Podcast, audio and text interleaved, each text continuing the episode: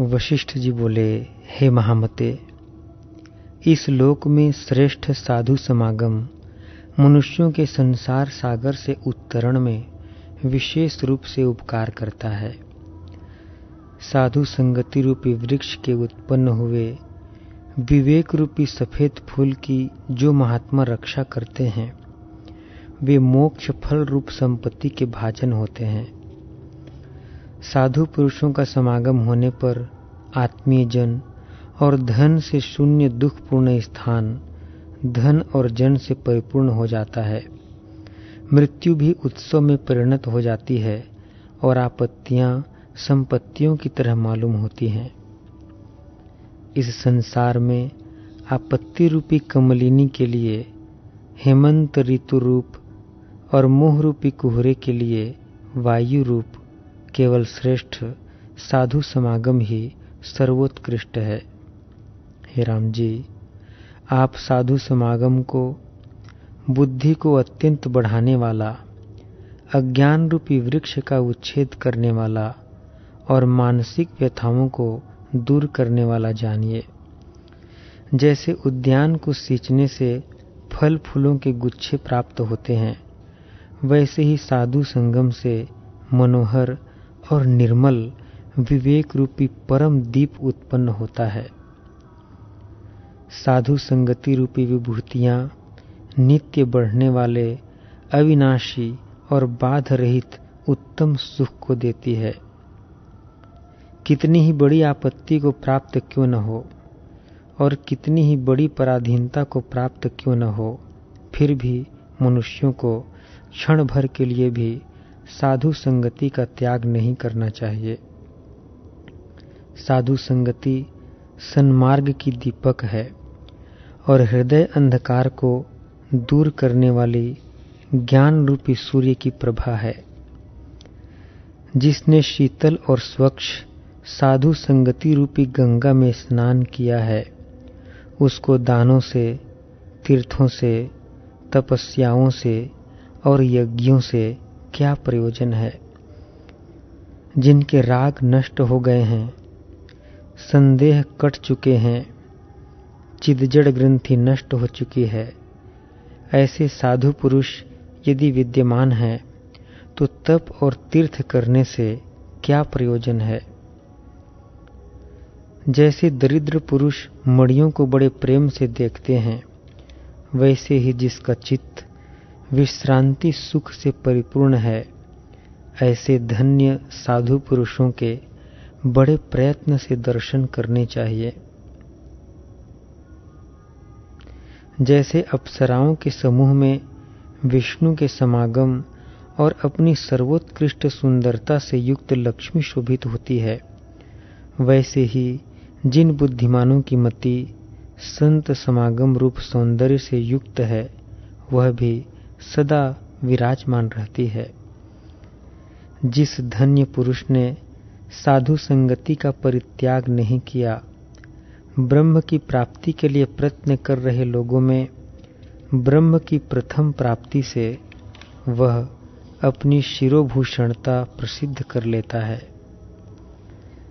जिनकी अंतकरण और उसके धर्मों में तादात्म्य संसर्गाध्यास रूप चिदजड़ ग्रंथि छिन्न भिन्न हो गई है।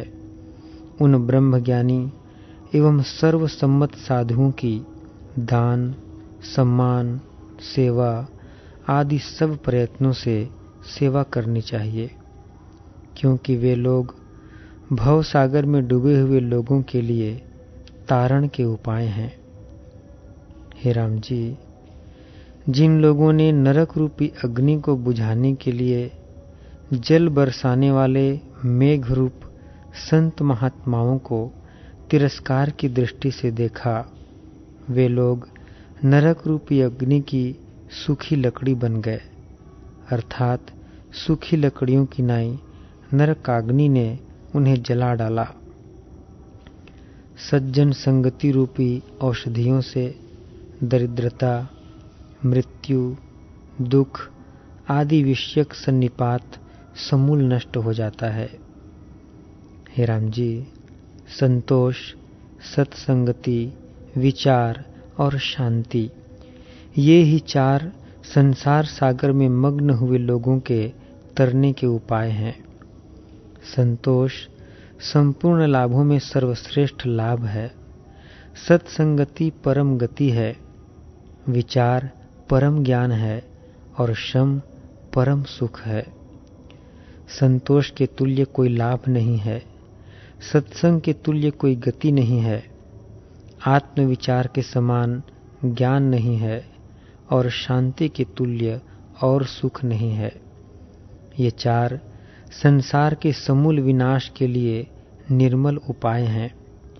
इनका जिन्होंने खूब अभ्यास किया, वे मोह रूपी जल से लबालब भरे हुए संसार सागर से तर गए। हे मतिमानों में श्रेष्ठ, उनमें से निर्मल उदय वाले एक का अभ्यास होने पर भी शेष चारों का अभ्यास हो जाता है। एक एक भी इन सब की उत्पत्ति भूमि है, जनक है। अतः सब की सिद्धि के लिए एक का प्रयत्न पूर्वक आश्रय लेना चाहिए। जैसे तरंगों से शून्य सागर में बड़े बड़े व्यापारिक जहाज़ बिना किसी धक्का मुक्की के बड़ी सावधानी से चलते हैं, वैसे ही शांति से स्वच्छ पुरुष में सत्संगति, संतोष और विचार बड़ी सावधानी से प्रवृत्त होते हैं। जैसे कल्प वृक्ष के आश्रय में स्थित पुरुष को लौकिक संपत्तियाँ प्राप्त होती हैं, वैसे ही विचार, संतोष, शांति और साधु संगति से सुशोभित पुरुष को ज्ञान संपत्तियाँ प्राप्त होती हैं। जैसे परिपूर्ण पूर्णिमा में सौंदर्य आदि गुण प्राप्त होते हैं, वैसे ही विचार, शांति, सत्संगति और संतोष से युक्त मनुष्य में प्रसाद आदि गुण प्राप्त होते हैं। जो राजा सदा विचार के लिए मंत्रियों को निमंत्रित करता है। या मंत्रित संधि, विग्रह आदि पदार्थों को गुप्त रखता है।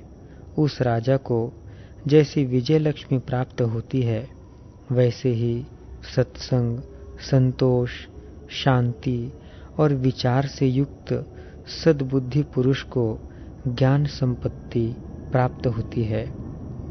इसलिए हे रघुकुल तिलक पुरुष प्रयत्न से मन को नित्य अपने वश में कर, इनमें से एक गुण का प्रयत्न पूर्वक उपार्जन करना चाहिए।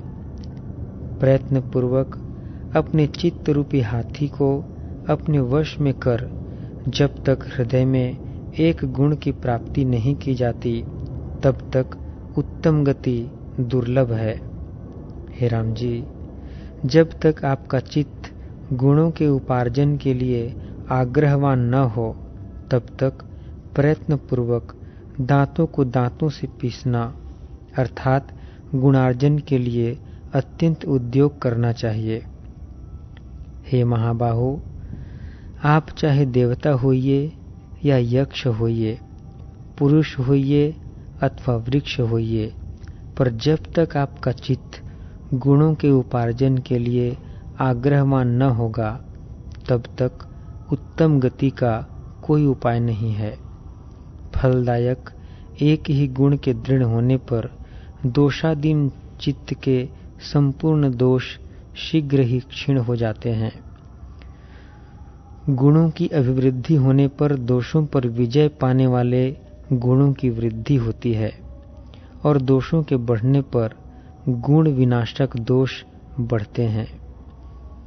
इस मनोमोह रूपी वन में, सब प्राणियों में वेगवती वासना रूपी नदी सदा बहती है। पुण्य और पाप उसके बड़े बड़े तट हैं। अपने प्रयत्न से दूसरे तट का निरोध कर उक्त वासना रूपी नदी जिस तट की ओर फेंकी जाती है, उसी तट से बहती है। अतएव, हे राम जी, आपको जैसा अभिष्ट हो वैसा कीजिए। हे शुभमते, आप अपनी वासना रूपी नदी को मन रूपी वन में क्रमशः पुण्य तट की ओर प्रवृत्त कीजिए। ऐसा करने से आप तनिक भी पाप प्रवाह से नहीं बहाए जाएँगे।